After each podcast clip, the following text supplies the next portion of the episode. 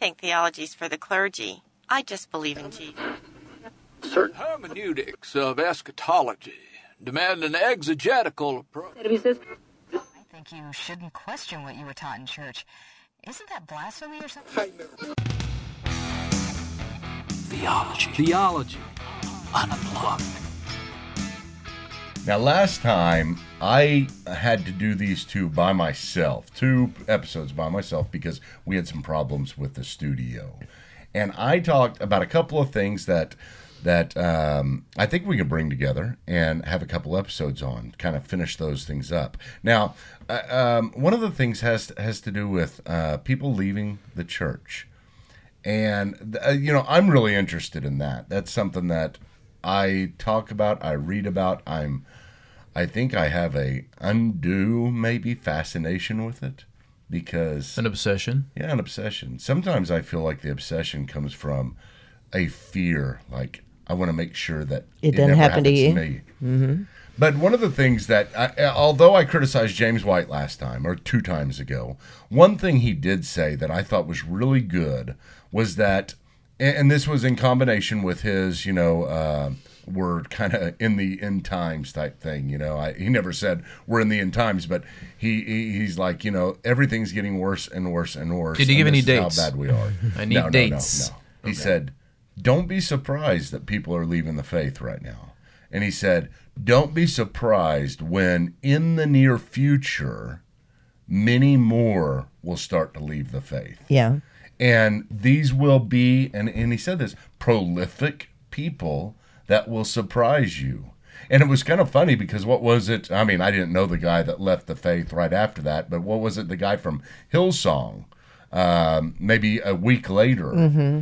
I, now, now I, I've been keeping up with the guy on Hillsong and his tweets, and it's uh, been interesting. And I think he's going in a, going in a good direction. How so? Well, he he's uh, he's last night or yesterday he posted a picture of a video with Gary Habermas, and he said this is supposed to be the best guy to study whenever it comes to the historicity of the resurrection. Mm-hmm. And he said, I'm not sure, correct me if I'm wrong. And that's all he said. And then right below it was was one with William Lane Craig and Lee Strobel.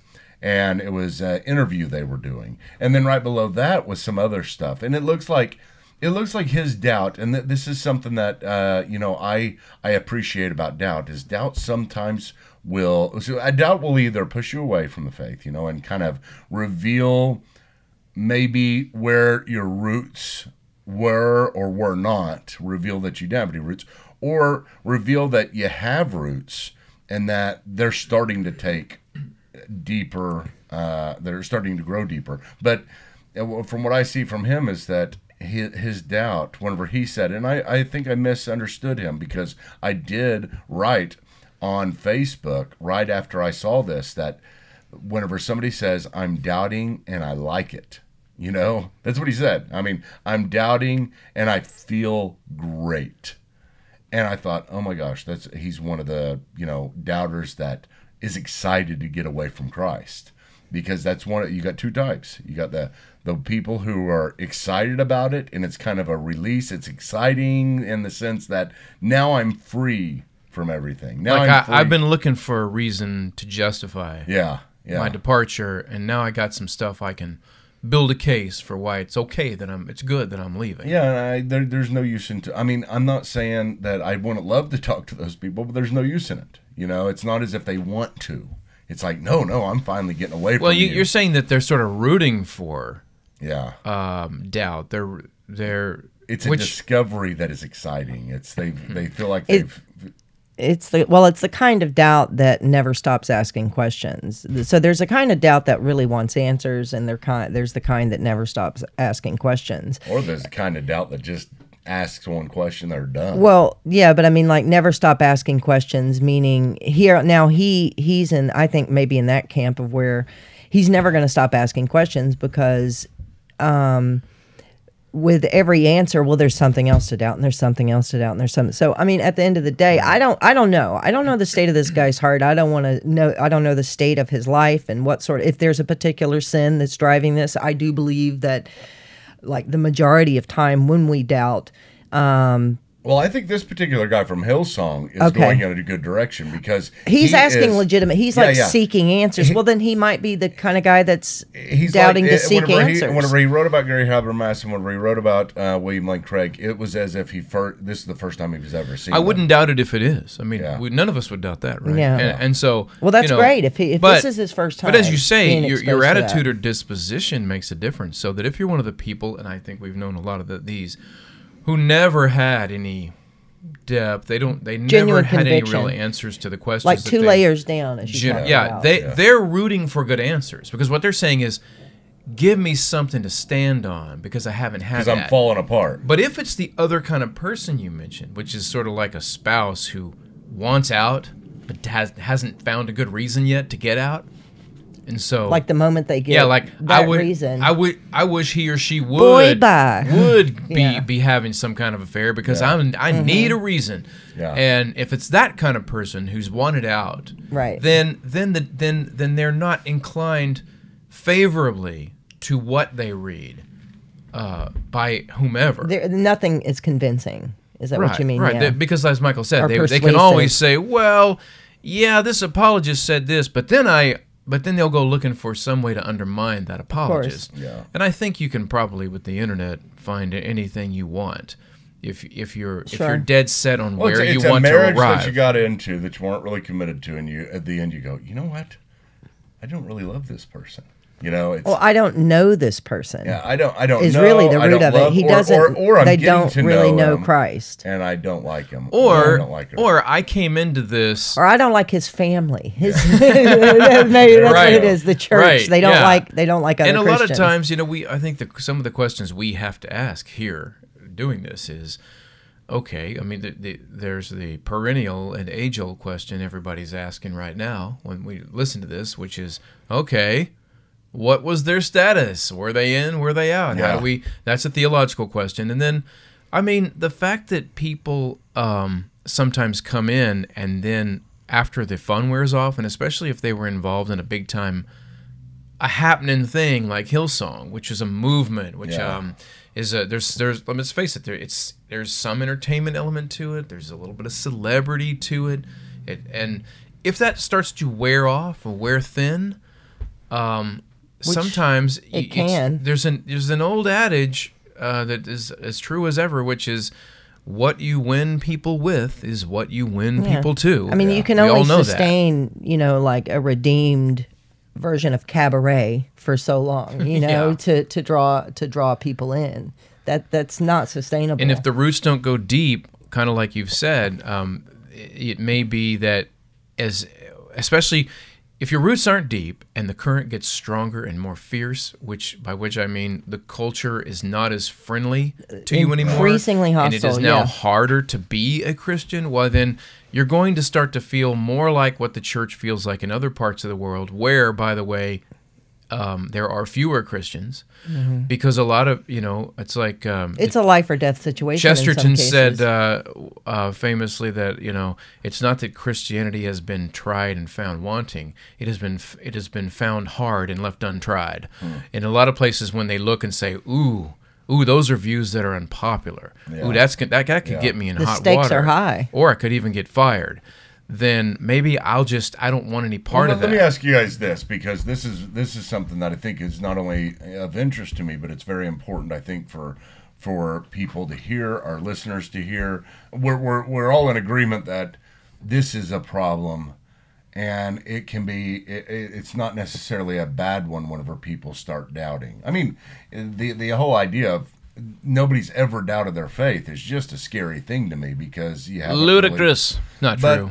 But what what is it that you would say if if somebody were co- to come to you and say, "How do I prevent this? How do I prevent this in my family, uh, with with those around me, with my friends? How do I keep, you know, the the the, the type of faith that just settles on whatever is the status quo without moving any deeper? How do I prevent that? How do I how do I make sure that later on they don't leave the faith?" All right. Well, I don't think it's incumbent upon us to ensure people don't leave the faith. Firstly, well, I know that, but it's but not I get what you're saying. Us, yeah. But but how can we be a more effective witness to people? Well, what and, do you, what do you, more what do you effective, tell parents? More that, effective disciplers. It, I what think. Do you, is what do you it. tell parents to make their children if they're saying, "I want to make"? I would say that I want to doubt-proof my. Or, well, not that I want to. I just want to make sure this doesn't happen because, as as uh, you know, James White did say, in the future we're going to have a lot more of this because we have a right. shallow church. Well, how can sure. we? How can we? Well, that that's you obviously diag- a problem. Your that's, diagnosis is part of the answer. Yeah, isn't that it? That's been like I mean, for the better part of the twentieth century, but, that's but been an I know issue. That, but I know that. But listen, but, they, these are people that have come and they have been taught theology. They have been. They, they're in traditions who, that are who, strong who's traditions. Been, uh, ha, like the the examples, the two examples of recent, they haven't been taught theology. Well, what's his name? Um, yeah, that he he uh, went to Regent Seminary, but I'm talking about in terms of being grounded. What's his name? I can't even remember. Josh Harris. Yeah, Josh Harris. In terms of being grounded, though, like if you talk about parents and their children, um, they need to. You're when we're talking about, um, you know, how can we effectively disciple people? Well, well, we have to be, first and foremost, we ourselves have to be true to the truth. We have to love the truth, love the source of the truth, and strive to live it out as best we can. Um, and then also we have to ground our children theologically and apologetically. And we also ultimately have to let them know that if you do know Christ and through the lens of Christ, no question is off the table. You can ask anything. You can act because God's not afraid of that. And that's the thing, that if there is this environment that stifles even just intellectual, like entertainment of things, like if you even begin to even question your own paradigm, not even question the things of God and the truth of Scripture, um, that that can be stifled. So I think that that is a problem. I don't know how much of a problem it is, how pervasive that problem really is today, because I, you know, like say for example, with my friend, like my children's friends, there it's evident their their parents aren't even Christian, but if they or if they are, they kind of have like they themselves aren't firmly grounded. So I mean, when you say what do you say to parents, I think first and foremost is they need to be, be firmly grounded in things, in Scripture, in um, and understand but doesn't, doesn't theology. Doesn't that beg the and, question? How are they firmly grounded? How are they? Well, they have to be. That's the church, and that's where the church itself. And when I say the church, uh, when I say the church, um, I mean you know the visible church where they they have lost footing as well. Uh, they are not.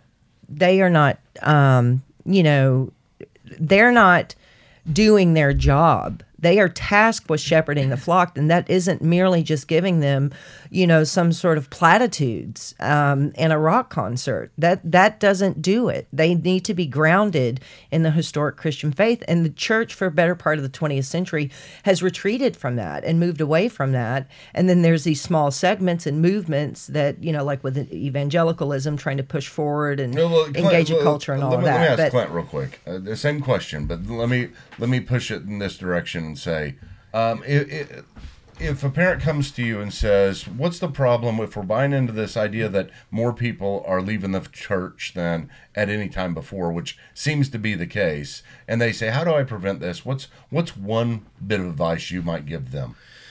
Well, look, first of all, one of the first things I, I think we would have to say might sound disappointing, because we're going to have to admit that what you're asking, I cannot guarantee. You're saying, what can I do to insure? If I could sell that insurance, uh, I'd be rich, because that insurance policy, uh, parents would pay top dollar for that. Yeah. But but all parents know you can't claim the promise of Proverbs. When, uh, train a child in the way he will go, and when he's older he will not depart. Generally, this is true, like all Proverbs. But it's not a surefire guarantee. And so um, I think, as we've said, you have... You have a weak foundation. I think it's true what has been said. I can't remember who might have said this, but we all eventually live up to or down to our most fundamental beliefs. Mm-hmm. And if your kid in growing up has fundamental beliefs, I mean core beliefs that were taught to him or her by culture, by entertainment, by, I don't know, school system maybe, by media, by friends, then they're going to, it when it all shakes out, they're going to live up to those beliefs, they're going to, or, or down to them.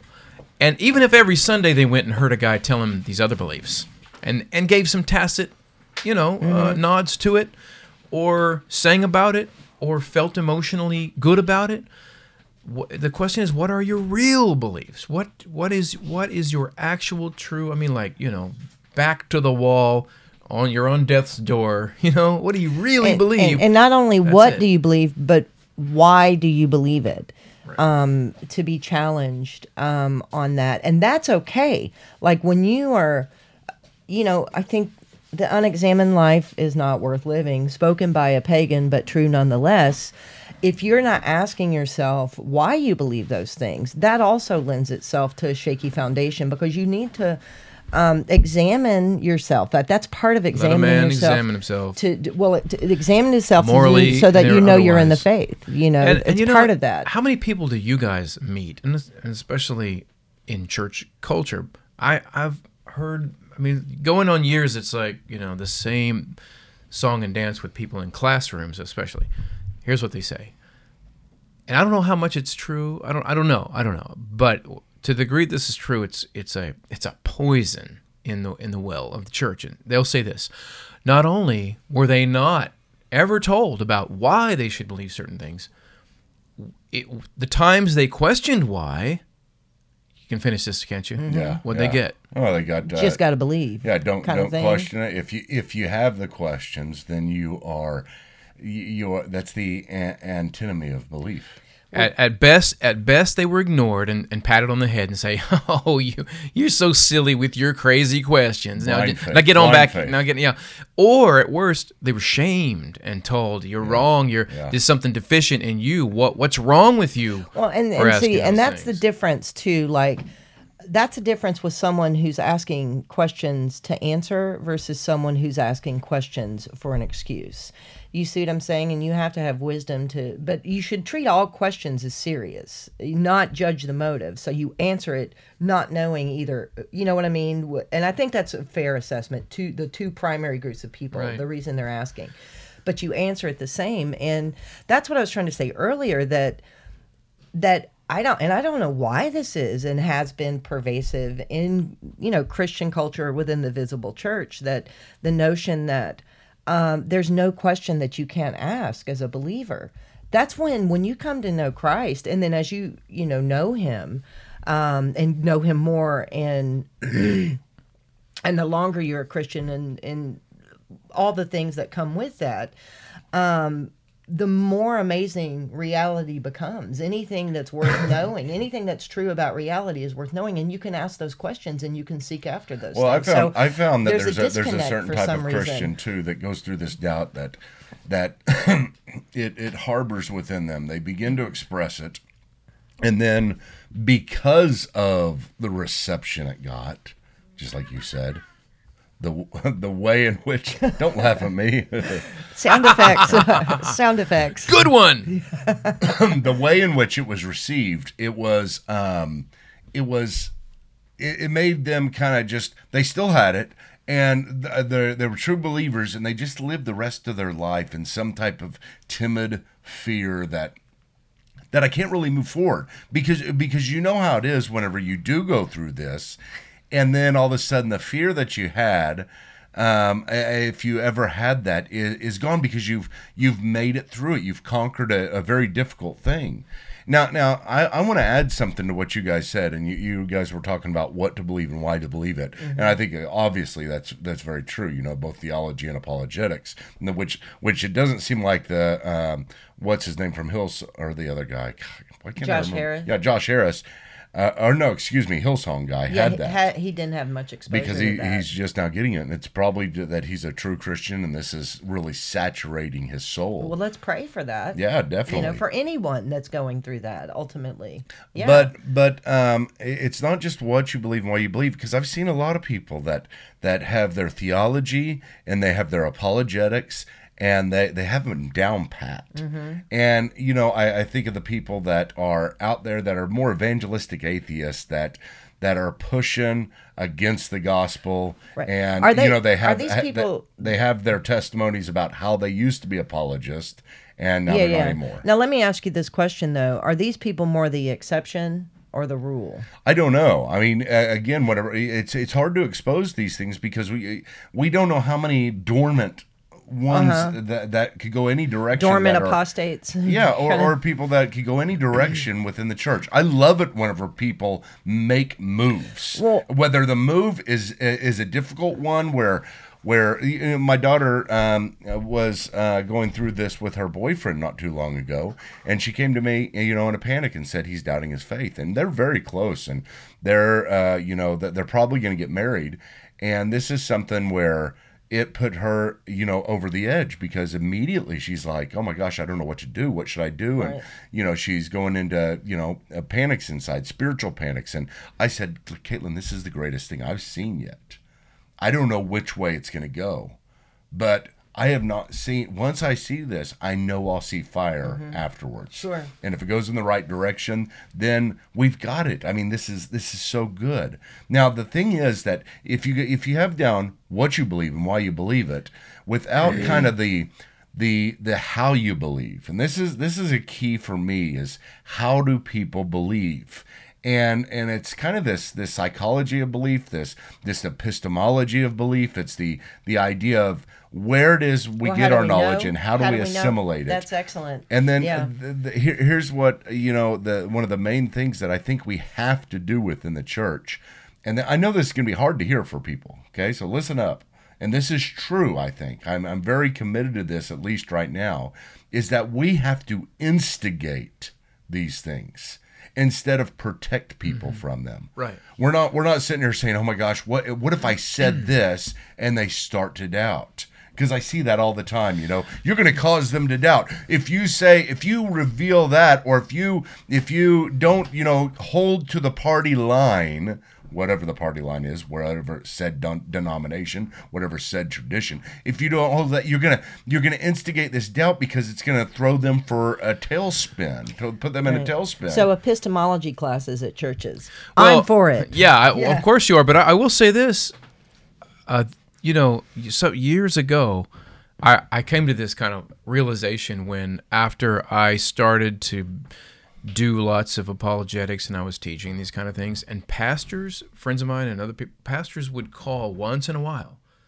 with an issue with somebody in their church, somebody, and they would say, um, there's a question they're asking, and in other words, they were saying, hey, you know about this kind of stuff, uh, yeah, what, yeah. What, let's do, uh-huh. and, and what I what occurred to me suddenly, after enough of this, I thought to myself, why, no, wait why a minute, aren't they answering? Why are we being so reactive? Like, in other words, oh. why why do we have... The, the the pastor would know something about apologetics and about answers, about deeper stuff. Like, it's not like he's totally ignorant of it, but it's almost like that's in my reserve yeah, area. Yeah. And I got a couple of go-to guys, I got a few go-to books, but I never otherwise think and, about and it or bring it up. And I don't have a personal testimony to say, whenever I did this, whenever I yeah. went through this, here's the way I dealt so with it. So if fires come up, I got to go run to get the right, I got to go run you to get the water the and put brigade, it out. Yeah. I thought... Well, now, why aren't we being more proactive? What would be wrong with teaching this to begin with? Yeah. Yeah. But yeah. that's, well, that, that's well, what see, you're saying. That is, that gets it. So it is an all a number of things. And two, also, not just what you believe, why you believe it, and how you believe, but at the, the bottom line is who do you believe in? And you can have, I think this kind of ties into... This ties into what you're talking about, like these people that are grounded. They seem they're, they're apologists, and now they're atheists, and they're evangelical atheists now. Mm. Um, is that they may have had their theological ducks in a row. They may have been uh, had all the best apologetic arguments, whatever variety they may have been. Well, they could spout them off, just and they could spout them off. But the point is, is they and they may even uh, have a, a fundamental understanding of how humans know things. But the point is that it was the who that they know. And if you have all of these things, and and and um, I even fall prey to it myself, and um, I fall prey to it myself. At times when I'm having discussions about theology, I forget what it's tethered to or who it's tethered to. I'll be talking to my friend Tony about the atonement and just talking about the cross and, mm-hmm. and then just not even realizing the actual personal component to it, that it is about Christ. Yeah. So at the end of the day, if all of these things are just scholastic. And it, and it and, is about Christ, and, and here, here's, and here's the added component him, to that is that it's how do you know it's about Christ? Because you can see, I mean, this is where you see the power of the Spirit. Mm-hmm. It really is. This is where you see all of a sudden, man, this is the first time I've seen it. You know, because it's just rote. And I never know with so many people. And it's just like they go through the motions. and But then all of a sudden I say, there's somebody there is. God is getting a hold of. Yeah. And I'm not sure which direction it's going to go. But I, I, I have to say, they just jumped in the race in my to me because I don't know whether they're in they're the race. They're finally otherwise. engaged. Yeah. I see what you're saying. Right, because we know, we know this because um, all all of these discussions when they're had about these kind of matters, you've got passionate people on two sides, right? Yeah. But they but take them all together and they represent a small minority of the population. Mm-hmm. Yeah. Uh, in, instead, most of the church members are in a big mushy middle.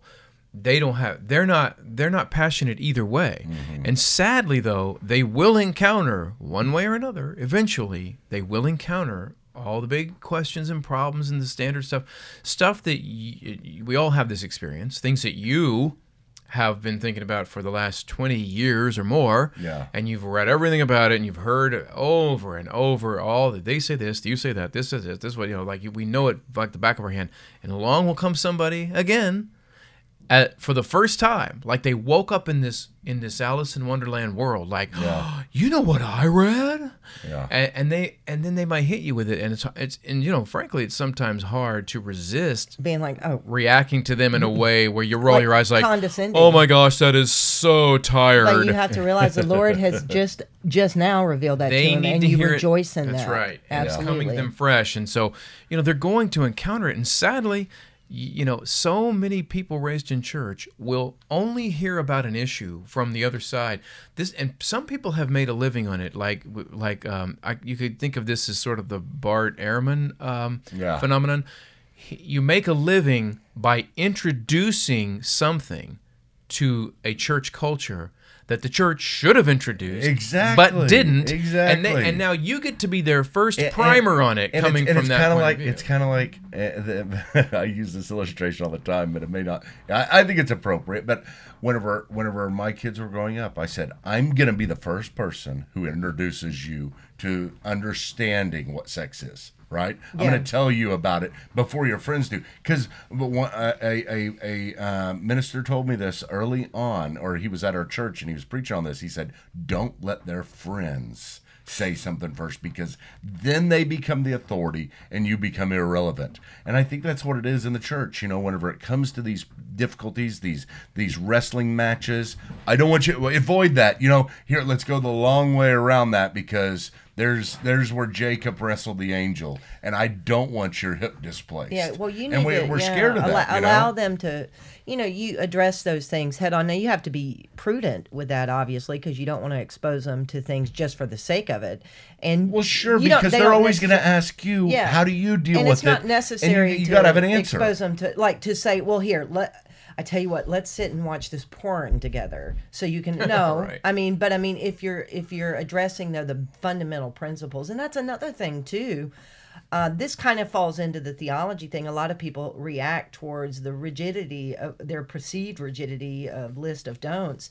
That the principles that yeah. you know what I mean. They're, they're yeah. again, it's not personal. They there's no personal attachment. It's just these abstract notions of what you should and shouldn't do. But there's the The, the things that you should not do or the things that you should do are directly linked to the person, the, to God, to his character. Well, listen, and there's a listen, disconnect. Next time, there's no next time I want to talk about relation something to it. That has to do with this very much, but I think it's going to take a while to dig into. But this is the whole rise of, that's going on right now of... And, and I want to I want to ask very, very seriously whether y'all think this is legitimate. I don't even know what they're calling it formally. Maybe you guys know. But the idea of this damage that the church is doing to people that we are trying to now label some type of syndrome to where you have a religious syndrome, this experience, it's lo- much like post-traumatic stress. Okay. So um, uh, I, yeah. I, I want to introduce that next time and, and talk about it a little bit more. Sounds good. Theology